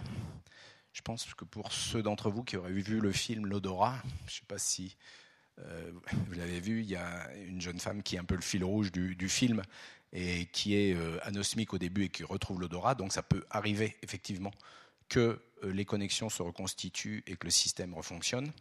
Mais dans un cas comme ça, il y a de fortes chances que l'anosmie soit définitive. Alors pour finir, je vais vous emmener complètement dans d'autres mondes. Dans le monde des biotechnologies de l'olfaction d'abord, vous, avez, vous savez tous qu'on peut utiliser des chiens, on en discutait encore tout à l'heure euh, au repas, euh, des chiens pour détecter les drogues, pour détecter euh, les produits illicites, pour retrouver des personnes ensevelies. vous savez peut-être moins qu'on peut utiliser aussi des abeilles, ça apprend très bien les abeilles. Elles n'ont que 160 récepteurs olfactifs, c'est moins que les mammifères. Mais quand vous apprenez à une dizaine d'individus, ils s'empressent d'aller apprendre à toute la ruche. Donc d'un seul coup, vous avez 50 000 détecteurs gratuits qui vont vous servir, euh, parce que quand on leur a appris à sentir quelque chose, eh bien, elles tirent la langue. Cette langue que vous voyez ici, on appelle ça l'extension du proboscis en langage savant. Donc elle tire la langue et on peut détecter évidemment euh, dans une boîte comme celle-ci le fait qu'elle tire la langue. Ça, ça a été testé à l'aéroport de Roissy-Charles de Gaulle euh, en France pour détecter des drogues dans les bagages. Ce qu'on sait moins aussi, c'est qu'on peut utiliser des rats. Et là, vous voyez des gros rats de Gambie euh, qui sont utilisés en Afrique euh, de l'Est par euh, une ONG belge qui s'appelle Apopo, qui élève ces rats pour reconnaître, pour détecter des mines. c'est un rat qui est équipé pour détecter des mines. Donc l'intérêt des rats, c'est que même s'ils mettent le pied sur la mine, ils ne pèsent pas assez lourd pour la déclencher. Par contre, ils la sentent. Donc ils s'arrêtent devant et après le démineur peut venir ramasser l'objet. On les utilise aussi pour détecter des maladies, donc en particulier maladies infectieuses, tuberculose, etc. Et puis maintenant, on commence à utiliser euh, des nez euh, électroniques. Alors qu'est-ce que c'est qu'un nez électronique? Je ne vais pas rentrer trop dans les détails. Un électronique, euh, c'est un matériel complètement physico-chimique qui détecte des produits odorants, mais qui est capable grâce à un étage d'analyse, deuxièmement, un étage d'interprétation, qui est capable, premièrement, d'apprendre, deuxièmement, de former, en quelque sorte, des domaines de vraisemblance de la localisation de l'odeur. Qu'est-ce que ça veut dire? Je prends l'exemple qui, est montré ici. Ici, on y a diagnostiqué, alors je pense que c'est dans l'haleine euh, de malades, euh, entre des euh, gens en contrôle et puis des schizophrènes ou des gens euh, souffrant d'autres troubles mentaux, vous voyez que le diagnostic fourni par le nez olfactif permet de séparer assez clairement, pas encore tout à fait sur les bords ici, mais assez clairement, donc euh, de former un diagnostic concernant la maladie. J'ai pris volontairement le cas le plus difficile, qui sont les, maladies neurologiques. Mais pour les maladies infectieuses, ça fait des diagnostics euh, très très bons. Je vous ai parlé de la tuberculose tout à l'heure. Pour les cancers, vous avez peut-être entendu parler des chiens détecteurs de cancer. Eh bien, les nez électroniques peuvent aussi euh, servir à détecter des cancers. Dans mon laboratoire, on travaille sur des nez bioélectroniques qui en fait utilisent cette fois des récepteurs olfactifs dont je vous ai parlé un petit peu tout à l'heure euh, comme système de détection des produits odorants L'intérêt de ces récepteurs olfactifs, c'est qu'évidemment, comme toutes les molécules biologiques, c'est minuscule. C'est à l'échelle du nanomètre. On peut les étaler sur des électrodes et analyser le courant qui passe dans l'électrode en présence de produits odorants. Et pareil, aboutir. Alors pour le moment, on n'en est qu'aux essais de laboratoire, mais le but est d'aboutir effectivement à un diagnostic. L'intérêt de ces nez électroniques comme des nez bioélectroniques, c'est que c'est non invasif, on détecte dans la laine, dans les odeurs axillaires, dans l'urine. Ça donne un diagnostic en temps réel et ça permet de suivre à la maison des patients pour différentes pathologies. Et donc c'est complètement justiciable de euh, la télémédecine et c'est tellement miniaturisable que c'est des capteurs qui coûteraient, on va dire, 20 centimes pièce. Vous soufflez dessus, vous le branchez sur votre téléphone portable et vous envoyez votre diagnostic euh, au médecin. Donc on n'en est pas encore euh, à la popularisation de ces produits, mais on commence à voir populariser au moins des nez électroniques qui sont vendus surtout pour des applications domestiques. Mais euh, nous, on espère beaucoup que ces nez bioélectroniques vont arriver pour en particulier le diagnostic médical. Et nos amis coréens, euh, ici M. Park en particulier, invitent à peu près une fois par an la directrice de mon labo à venir leur faire un, séminaire euh, en Corée. et je ne serais pas étonné que Samsung nous sorte un jour ou l'autre ce téléphone diagnostic dont je vous ai parlé tout à l'heure. Alors, tout à fait pour finir, parce qu'on a un petit peu parlé tout à l'heure, l'art olfactif. Alors, je ne vais pas vous parler des arts classiques, pas de la parfumerie, pas de l'énologie, pas de la gastronomie, je vous en ai déjà un petit peu parlé, du codo s'il y a des questions.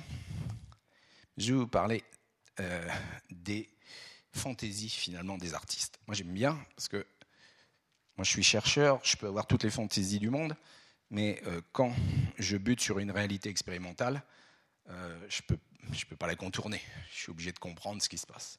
L'artiste, lui, il a complète liberté pour inventer ce qu'il veut.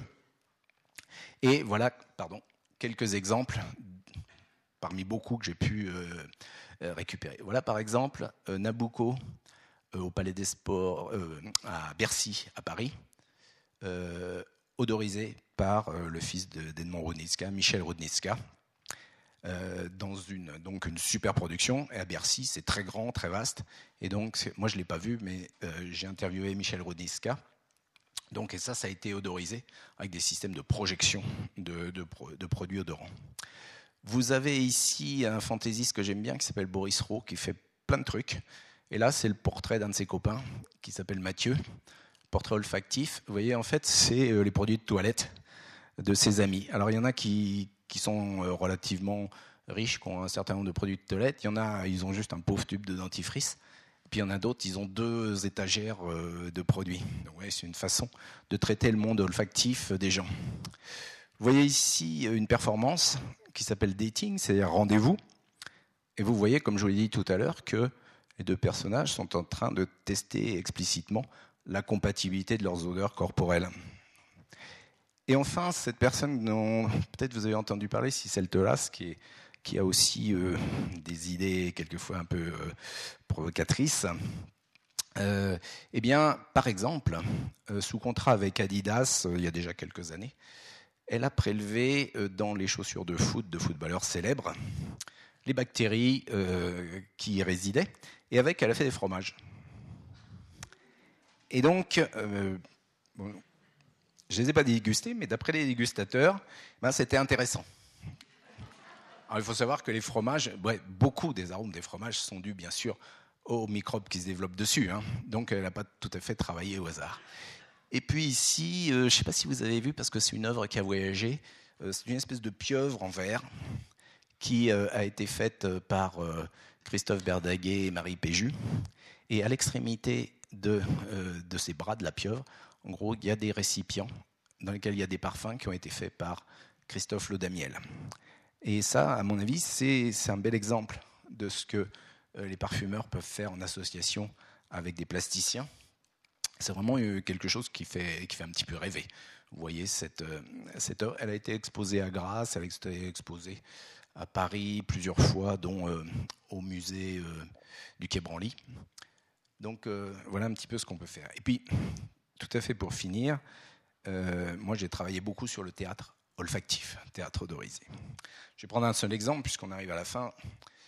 Euh, dans cette pièce qui s'appelle Les parfums de l'âme, euh, Violaine de Carnet, qui est à la fois auteur et metteur en scène, met en place six personnages dont les noms figurent ici.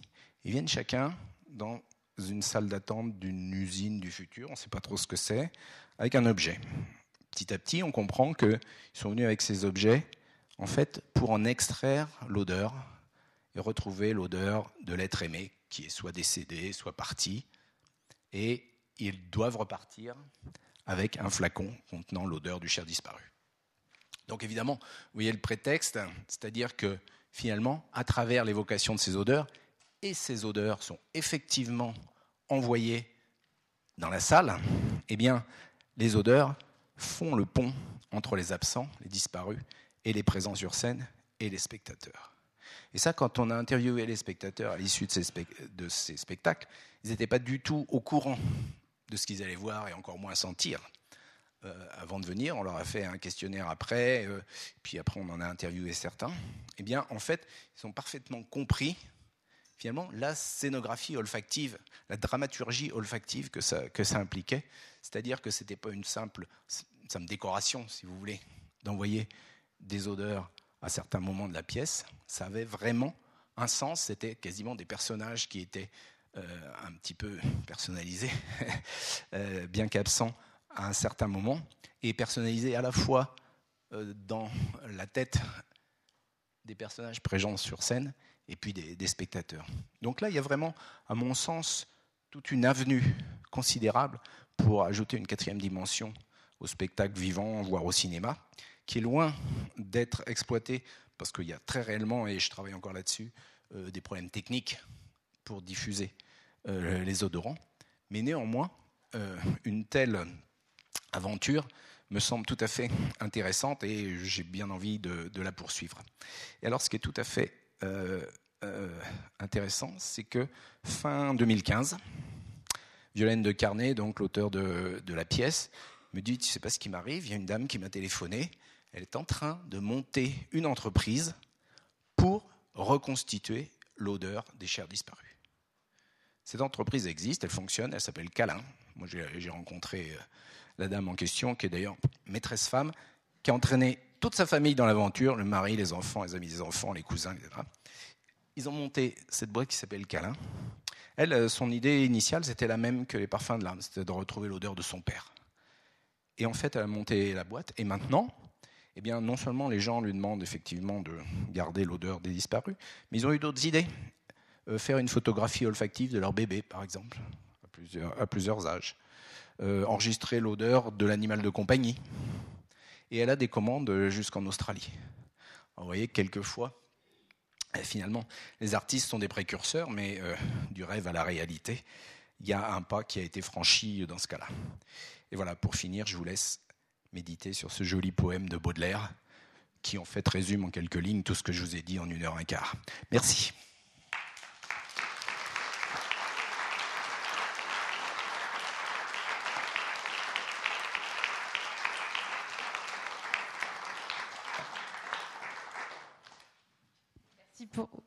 Merci pour cette euh, touche finale de poésie. Merci beaucoup, Roland Salès. Ben voilà, le micro est à vous. Si vous avez des questions ou des remarques, ou si vous souhaitez que Roland Salès s'approfondisse un, point ou un autre, même s'il a été très détaillé. Oui, une question ici. Bonsoir. Ma question est qu'est-ce qui fait euh, en nous euh, la différence entre les bonnes et les mauvaises odeurs?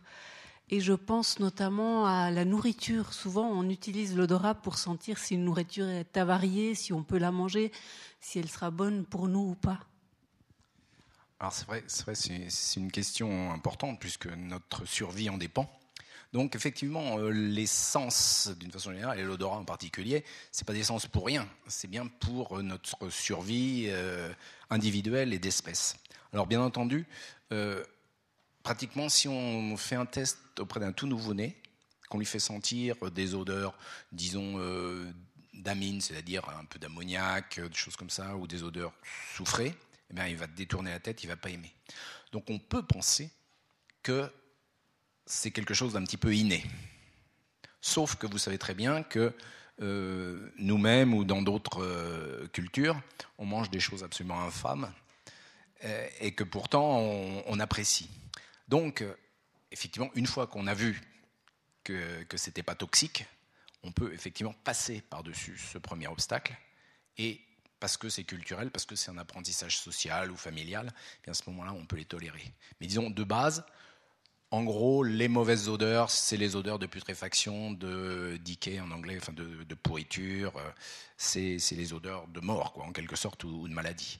Les animaux, je vous ai parlé du diagnostic olfactif des maladies, euh, si vous mettez un rat malade auprès de ses congénères, ils vont même euh, simplement l'odeur du rat malade, ils vont s'éloigner du lieu. Donc aussi les odeurs de maladie, même si elles ne sont pas forcément désagréables, sont aussi des signatures de, mauvaises odeurs. Alors après, évidemment, on peut changer complètement euh, à travers l'apprentissage. Mais en gros, oui, bonne, mauvaise odeur, on s'entend en général. Si on regarde dans le détail, euh, je sais pas, moi, j'ai vécu pas mal de mon enfance euh, dans les fermes, dans les étables, etc. L'odeur de fumier, c'est pas aimé par tout le monde, et moi, c'est une odeur que j'aime bien. Justement, par rapport à la perception différente qu'on peut avoir des odeurs, ce qui m'interpellait par rapport au théâtre euh, olfactif, c'est de se dire, dans le fond, il y a une intention du metteur en scène, tiens, je vais mettre, alors ça vaut peut-être pour toutes les autres choses, mais disons, par rapport au, parfum, où il y a une histoire personnelle très différente, de se dire, bah, tiens, je vais mettre telle odeur à tel moment, entre guillemets, pour provoquer telle émotion c'est pas évident d'obtenir la même réaction chez tout le monde, la même émotion, puisqu'on a des parcours olfactifs et des mémoires olfactives différentes des uns des autres. Vous avez tout à fait raison. Alors, il faudrait distinguer deux choses. On va dire l'intention de l'artiste. L'intention de tout artiste, c'est quasiment de parler directement de cerveau à cerveau euh, avec les spectateurs. Mais bien sûr, chacun ayant une expérience individuelle par rapport à tel ou tel odorant, eh bien, les réactions ne sont pas les mêmes. Et c'est effectivement ce qu'on a perçu à travers nos enquêtes et nos entretiens avec les spectateurs de ces spectacles. C'est-à-dire qu'en particulier, il y a une odeur de, pied qui est, euh, diffusée à un certain moment dans, dans les parfums de l'âme. Mais elle est diffusée, alors les gens ont très bien compris que c'était une sorte de clin d'œil, c'était un peu comique. Parce qu'en fait, c'est une odeur de pied qui euh, appartiendrait à une femme qu'on imagine très belle, très séduisante, etc. Donc il y a un désaccord là qui est parfaitement perçu par les spectateurs. Donc on arrive à dire des choses, hein. pas forcément à soulever à tous les coups une émotion qui est celle de l'auteur, mais oui, à dire des choses. Parce que c'est mis en résonance avec d'autres codes, justement. Tout à fait. Il y a une question ici Bonsoir. Voilà, euh, j'ai deux choses à raconter. Déjà une euh, question et puis une anecdote que j'ai vécue moi-même.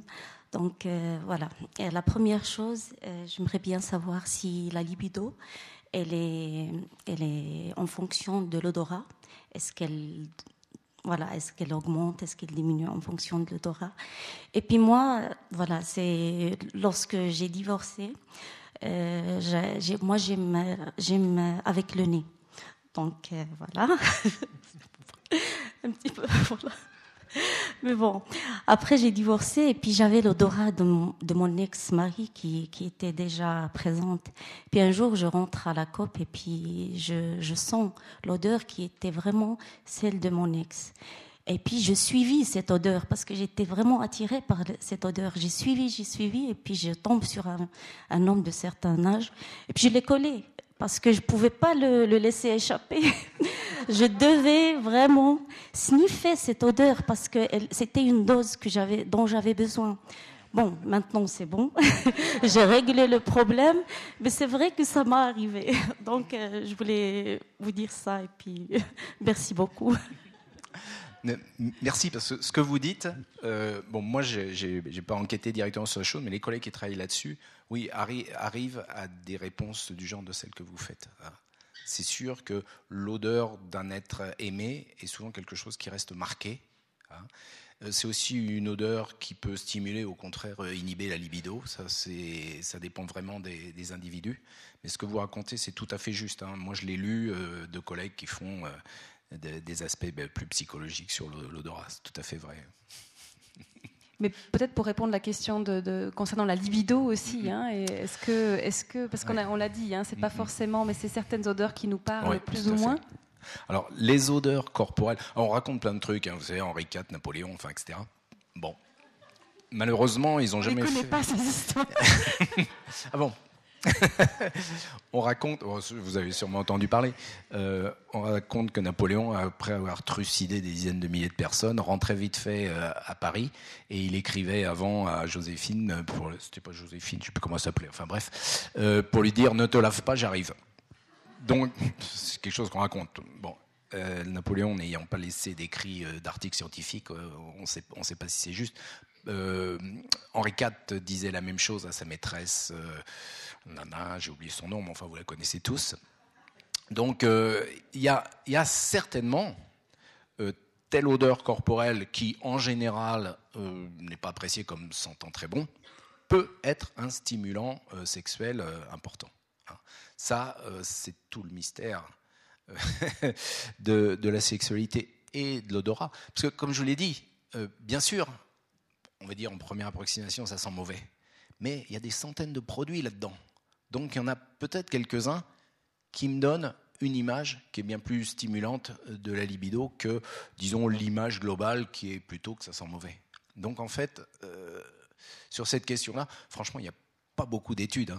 Euh, je vous ai montré peut-être une des plus sérieuses avec cette histoire de, l'augmentation de l'odeur masculine ou féminine perçue par l'autre sexe. Il y a, très, très, peu de, choses de cet ordre. Alors par contre, des odeurs corporelles qu'on récupère sur des t-shirts par exemple et qu'on fait sentir euh, à une personne de l'autre sexe, on s'aperçoit que ça dépend un peu comment on pose la question. C'est-à-dire entre, euh, il y a deux façons de poser la question. On dit euh, quelle odeur préférez-vous? Alors là, ça peut être plutôt en fonction, effectivement, que ça sent bon ou mauvais. Mais avec qui voudriez-vous avoir une relation sexuelle? Alors là, c'est pas forcément le même choix. Donc là aussi, il y, a, quelque chose, il y a quelque chose qui change. D'une façon générale, dans les couples constitués, stables, etc., quand on fait sentir à l'un ou l'autre des partenaires plutôt les femmes d'ailleurs, ça marche mieux, euh, c'est l'odeur du partenaire qui est préférée parmi tout un choix. C'est vraiment à, plus de 80%. Hein, c'est très. Mais bon, c'est 80%, c'est pas 100%. On va poser la question aux 20%. Madame. Bonsoir. Est-ce qu'avec le temps, on peut être euh, plus sensible à des odeurs qui, par exemple, moi je sais que dès que je passe à côté d'un lys, euh, j'ai une migraine immédiate. Ou bien les odeurs d'échappement, c'est pareil. Alors avant, je supportais, puis maintenant, si j'en sens, hop, j'ai une barre tout de suite comme ça. Alors là encore, euh, la réponse du scientifique et euh, je manque euh, de résultats scientifiques justement pour explorer cette affaire. Bon, c'est un témoignage qu'on entend très souvent, effectivement, de gens soit qui ne supportent pas, soit qui sont devenus je ne vais pas dire allergiques, ce n'est pas une allergie au sens où on a des boutons, hein. quoique pour certains oui. Mais effectivement, le mal de tête, le, comment dire, même l'appréhension, Hein, de, sentir quelque chose, ça c'est très très courant. Alors je vais vous dire, je vais vous raconter tout à fait autre chose puisqu'on était en art olfactif pour finir. Euh, j'ai suivi, enfin on a interviewé des gens qui ont assisté à une pièce olfactive de Christophe Laudamiel, le parfumeur dont je vous ai parlé tout à l'heure. Dans cette pièce qui était jouée un quart d'heure dans le noir, euh, les personnages étaient des personnages complètement abstraits, c'était le zéro absolu, euh, l'acier brûlant, enfin tout ça. on n'en voyait que de la musique et des odeurs. Et il y a eu en un quart d'heure 33 odeurs différentes qui ont été diffusées. Sauf que l'Odamiel, c'est un parfumeur, et en plus c'est un ingénieur, il a fabriqué un système ultra cher mais qui marchait très bien. Donc les gens ont senti 33 odeurs. Pas un des spectateurs qu'on a interviewés ne s'est plaint d'avoir eu mal à la tête. Hein, on leur a posé explicitement la question. Donc euh, il y a euh, quelque chose qui est très clair, c'est que les aversions olfactives ou gustatives soit viennent d'un seul coup, on a tous eu l'expérience, on a mangé un plat qui nous a rendu malade, après on ne peut plus le sentir. Mais elles peuvent venir aussi graduellement. Et ça, alors c'est une explication euh, bon, qu'on peut, retrouver avec des rats de laboratoire. Chez l'homme, ça n'a jamais été fait. Hein. Donc euh, on peut euh, établir une aversion. Et les aversions olfactives et gustatives, elles durent longtemps. Hein. Elles sont très difficiles à réverser. Alors on peut les réverser. Hein. Vous faisiez allusion tout à l'heure à la grossesse. moi, j'ai fait l'expérience de parce que vous disiez on est plus attentive quand on est enceinte, pas forcément plus sensible, mais il y a quand même une mémoire qui, peut s'installer, mais pas toujours que ce soit le café, que ce soit en l'occurrence le pesto par exemple, moi je peux plus. Euh, et c'est resté. Donc c'était mais je pense qu'il y a un effet quand même d'aller-retour entre quand même euh, cette attention, cette mémoire, et ça peut rester croché en quelque sorte. Oui, tout à fait. Alors c'est un des aspects importants de l'établissement des, mémoires, des souvenirs, c'est que non seulement il y a le stimulus, on va dire l'odeur, mais il y a aussi bien sûr le contexte. Et le contexte de la grossesse est un contexte particulièrement riche euh, en, en émotions, en attention pour justement augmenter ce qu'on appelle la saillance des souvenirs et donc les marquer bien plus profondément que, disons, si on se promène dans la rue euh, dans un état hors euh, grossesse et qu'on sent des odeurs, bon, c'est comme ça. Mais là, c'est particulièrement saillant à ce moment-là, oui, tout à fait. Une autre question ici?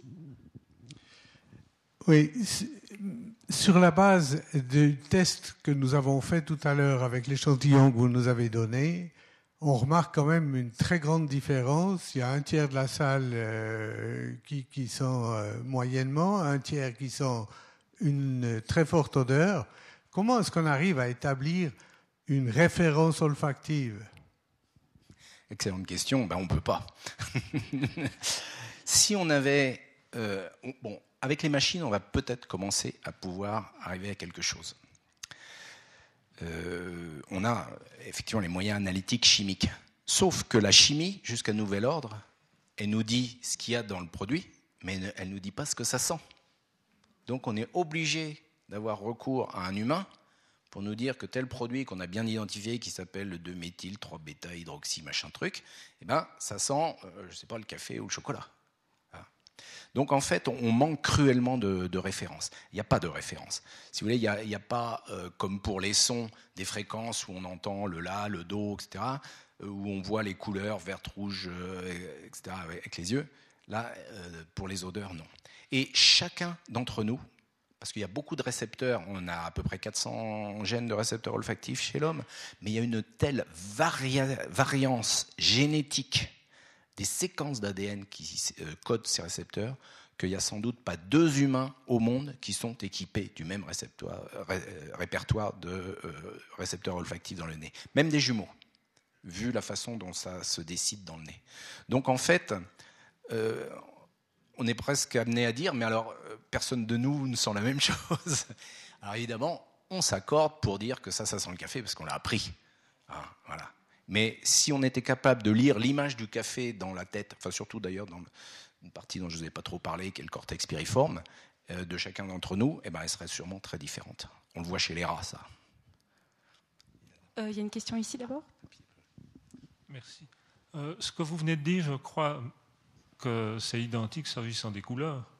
En principe, un humain est totalement incapable de dire à qui que ce soit d'autre ce que c'est qu'il voit lui quand il dit rouge ou bleu, etc. Mais euh, je, voulais parler du spectacle olfactif. Je crois me rappeler que dans les années 50, j'y étais pas, on a fait des tentatives de cinéma avec des odeurs et, sauf erreur, ça n'a pas bien réussi. Mais même maintenant, il doit se poser le même problème. On envoie des odeurs pendant le spectacle, mais il faut qu'elles s'en aillent pour les suivantes. Sinon... Vous avez parfaitement raison. C'est ce que craignent tous les directeurs de salle partir du moment où vous avez diffusé une odeur, ça se colle partout, ça se colle aux tentures, aux sièges, aux cheveux, aux vêtements, etc. Et quand on revient le lendemain, euh, la salle sent déjà euh, une espèce de cacadois d'odeur, si vous voulez, euh, quand les spectateurs de la séance suivante rentrent. Donc effectivement, c'est un des très très gros problèmes. Et dans les années 50 et 60, ce qui avait été fait, les gens avaient utilisé des systèmes, comment on appelle ça, scratch and sniff, enfin des trucs à gratter. Ah, ça, c'est catastrophique pour suivre une action nous, on le fait euh, pour le théâtre dans des petits essais comme ça pour mettre en place les, pièces. Mais pendant que les gens grattent, évidemment, le spectacle, ils suivent plus. quoi. Donc ça, c'est un gros problème. Par contre, ça, ça contamine pas trop l'ambiance. Alors maintenant, on essaye de diffuser juste la quantité qu'il faut au bon moment, mais pas plus. Et donc, on compte sur l'aération de la salle pour que ça s'en aille. ça marche très bien en plein air, l'odorisation des spectacles. ça, ça marche très très bien. Euh, corrigé d'orange, etc. Ça, ça marche bien. Ici une question? Il y avait une dame aussi par là.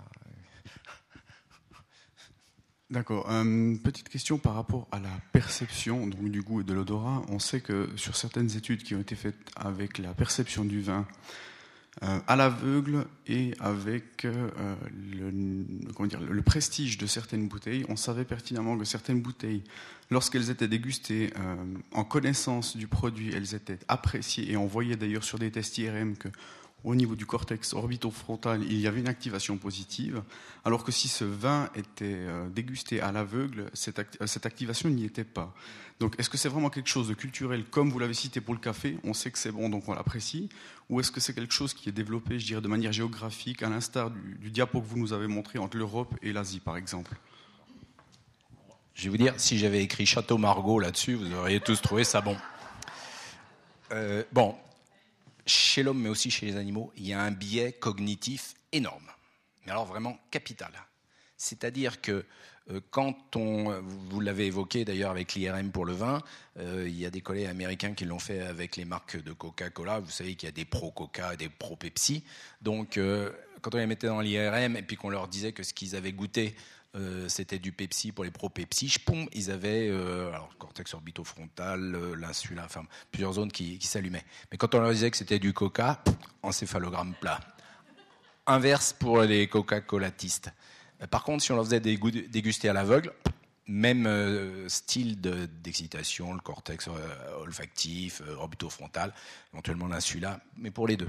Donc en fait, le biais cognitif est terrible. Mais évidemment, je veux dire, c'est comme ça que ça marche. À partir du moment où on a une décision à prendre, ne serait-ce que le fait de nommer ce qu'on a senti, c'est le cognitif qui prend la main. C'est plus le sensoriel.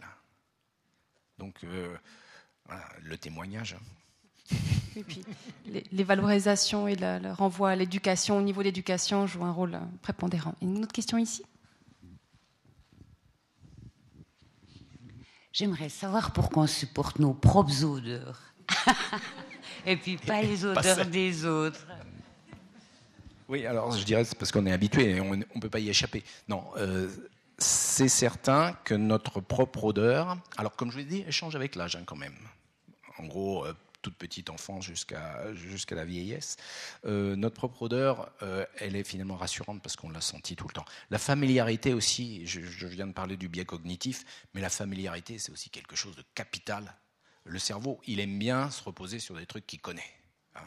Donc, sa propre odeur, on l'a senti euh, bah, dès que notre système olfactif a fonctionné. Et puis on l'a senti évoluer, mais évidemment on s'en est pas aperçu, donc on, on l'a enregistré en tout temps. Alors, évidemment, on ne la sent pas consciemment. Parce que, comme tous les systèmes sensoriels, le système olfactif euh, est un système de détection de la nouveauté, en quelque sorte. Donc, notre odeur, moi je l'ai en permanence sur moi, ça fait partie du décor, c'est a priori pas dangereux. Donc, je vais détecter toutes les nouvelles odeurs que je rencontre au hasard. Donc, mon odeur, je l'ai sentie tout le temps, et puis elle a évolué avec mon âge mais finalement c'est graduel. Elle change aussi un petit peu en fonction de la journée, etc. Euh, donc cette, odeur finalement, elle est rassurante parce qu'elle est familière. Hein. Et même, bon, on dit toujours, hein, l'odeur de ces excréments, des fois on dit ne sont pas très bons, mais d'une certaine façon, je préfère la mienne à celle des autres. Donc, en fait, on est dans une, dans une catégorie de familiarité qui est aussi qui est une propriété extrêmement importante euh, pour le système nerveux. Je commencerai par là, puis je viendrai ensuite là. Bonjour. Euh, en fait, je suis dans le domaine de la cuisine. Et puis, euh, on a fait des tests avec certains collègues où on faisait des tests à l'aveugle. On arrivait très bien à repérer certains parfums. Ensuite, on a fait une expérience avec la cuisine moléculaire. Et du coup, les, couleurs étaient totalement différentes de ce qu'on goûtait. Et là, on n'arrivait plus du tout à identifier euh, le goût. Typiquement, euh, quelque chose euh, avec un arôme de fruits, puis c'était blanc, eh ben, c'était de la framboise, mais on a tous pensé que c'était de la banane. Donc, je ne sais pas exactement comment ça se passe. Oui, alors pareil, on est dans le biais cognitif et dans la prépondérance de la vision. Donc, le sens prépondérant chez l'homme, c'est la vision. Je dirais pratiquement presque un tiers du cortex cérébral est dédié au traitement du signal visuel, parce tous les aspects, aussi bien la reconstitution de l'image, la reconnaissance des visages, des attitudes corporelles, etc. Donc en fait, la vision est prépondérante. Si c'est vert, c'est de la menthe. Hein. Euh, si c'est jaune, ça peut être de la pêche ou voilà. Donc euh, en, fait, il y, y, a cette importance-là. Quand on fait déguster à l'aveugle, effectivement, de l'eau colorée et odorisée très légèrement, de façon presque subliminale, eh bien, on s'aperçoit que la couleur guide beaucoup euh, la décision. Euh, j'ai un collègue aussi qui a fait ça avec des énologues il y a déjà pas mal de temps, en 2001. Euh, il avait coloré bien sûr des, vins blancs en rouge et il a demandé aux énologues d'utiliser les de décrire en fait le, vin après l'avoir goûté. Et donc pour le, pour le vin blanc coloré en rouge, ils utilisaient les descripteurs du vin rouge pour décrire ces vins. Donc en fait, euh, ça ne veut pas dire qu'ils n'étaient pas capables de distinguer ce vin-là d'un autre. Mais ça veut dire que pour le décrire, ils utilisaient les descripteurs du vin rouge. Donc en fait, le, biais cognitif, et à cause de, la vision, c'est catastrophique, je dirais presque, dans l'espèce humaine. C'est-à-dire que, vous voyez, dans la manip de tout à l'heure, là où les étudiants, ils avaient les yeux bandés, euh, juste le nez libre, eh ben, on arrive quand même à faire quelque chose avec son nez. Mais comme vous le dites, vous, vous êtes en, en phase d'apprentissage. Les parfumeurs disent qu'il faut 10 ans pour commencer à être à l'aise, disons, dans le monde des odeurs. Peut-être à, l'inverse de la cuisine que décrivait monsieur, qu'est-ce qu'on peut dire de, l'impact d'une cuisine qui serait, enfin, je pense à de la restauration un peu formatée, type fast-food, sur notre bibliothèque de, d'odeurs et de en fait? Est-ce qu'il y a un appauvrissement ou pas forcément? Ben, je dirais que même si c'est des mets simples, la réaction de Maillard donne quand même une grosse complexité de produits. Hein. Donc en fait, euh, je dirais que ça soit un, McDo euh, ou quelque chose que vous avez mijoté pendant 4 heures, on va avoir grossièrement les mêmes arômes de viande dans un cas comme dans l'autre. je dirais la, la, grosse différence, à mon avis, elle est surtout culturelle. C'est-à-dire qu'on ne mange pas dans les mêmes conditions dans le fast-food qu'ailleurs. Mais je ne pense pas qu'on perde on n'y fait pas plus attention que dans la vie de tous les jours, en fait. Encore une question ici? C'est pas une question, c'est juste une petite histoire que par rapport à l'odorat, c'est vrai que quand on est trop sensible, c'est pas toujours un avantage. Quand je vais au restaurant, ça m'arrive souvent de changer de table ou de demander à, me déplacer parce qu'il y a tout d'un coup quelqu'un à la table d'à côté qui sent beaucoup trop fort et qui m'empêche de, de savourer ce que je suis en train de manger. Et c'est assez rigolo parce que je vais régulièrement dans un bon resto en France et le serveur, maintenant, il me connaît. Et quand j'arrive, il, fait son petit air avec son nez, puis il me dit Là, ça sent pas bon. Et puis il me place en fonction des parfums des, des tables. Donc, et c'est vrai que moi, ça, me choque qu'on puisse aller manger avec des parfums trop forts. Et, c'est vrai que, par exemple, l'odeur du fumier me dérangerait moins qu'un parfum euh, chimique. Il y, a, effectivement des gens, on va dire, qui sont hyper sensibles ou hyper osmiques, sans qu'on sache vraiment si c'est vraiment euh, le fonctionnement de leur système olfactif qui est, on va dire, plus performant euh, que d'autres. Hein, mais on, enregistre ça. Alors maintenant, c'est vrai que dans un cas particulier, c'est très difficile de dire. Je vais juste vous raconter l'histoire des souris dites super smellers.